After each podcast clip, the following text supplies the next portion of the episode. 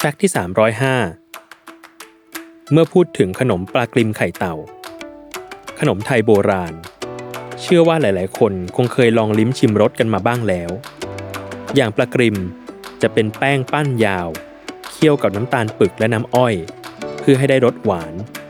กับไข่เต่า ที่เป็นแป้งปั้นกลม ต้มกับกะทิแล้วเติมเกลือเพื่อให้ได้รสเค็ม แต่ทำไมขนมสองชนิดนี้ต้องกินคู่กัน และมีชื่อเรียกพ่วงไปด้วยกันอยู่เสมอ อย่างขนมปลากริมไข่เต่า นั่นเริ่มมาจากในสมัยรัชกาลที่ 5 ท่านผู้หญิงเปลี่ยน ภาสกรวง ผู้เชี่ยวชาญด้านอาหารคาวและหวาน พร้อมกับเป็นผู้แต่งตำราแม่ครัวหัวป่าในสมัยนั้น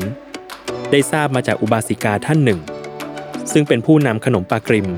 และขนมไข่เต่ามาถวายแด่ท่านผู้หญิงเปลี่ยนว่า ขนมทั้งสองชนิดนี้ต้องกินคู่กัน ราะขนมปลากริมมีรสชาติหวานจัด เมื่อกินคู่กับขนมไข่เต่าที่ออกรสเค็มปลาแลมปลาแลมแล้ว จะเข้ากันได้เป็นอย่างดี โบราณจึงเรียกการกินคู่กันแบบนี้ว่า ขนมแชงมา หรือแชงม้า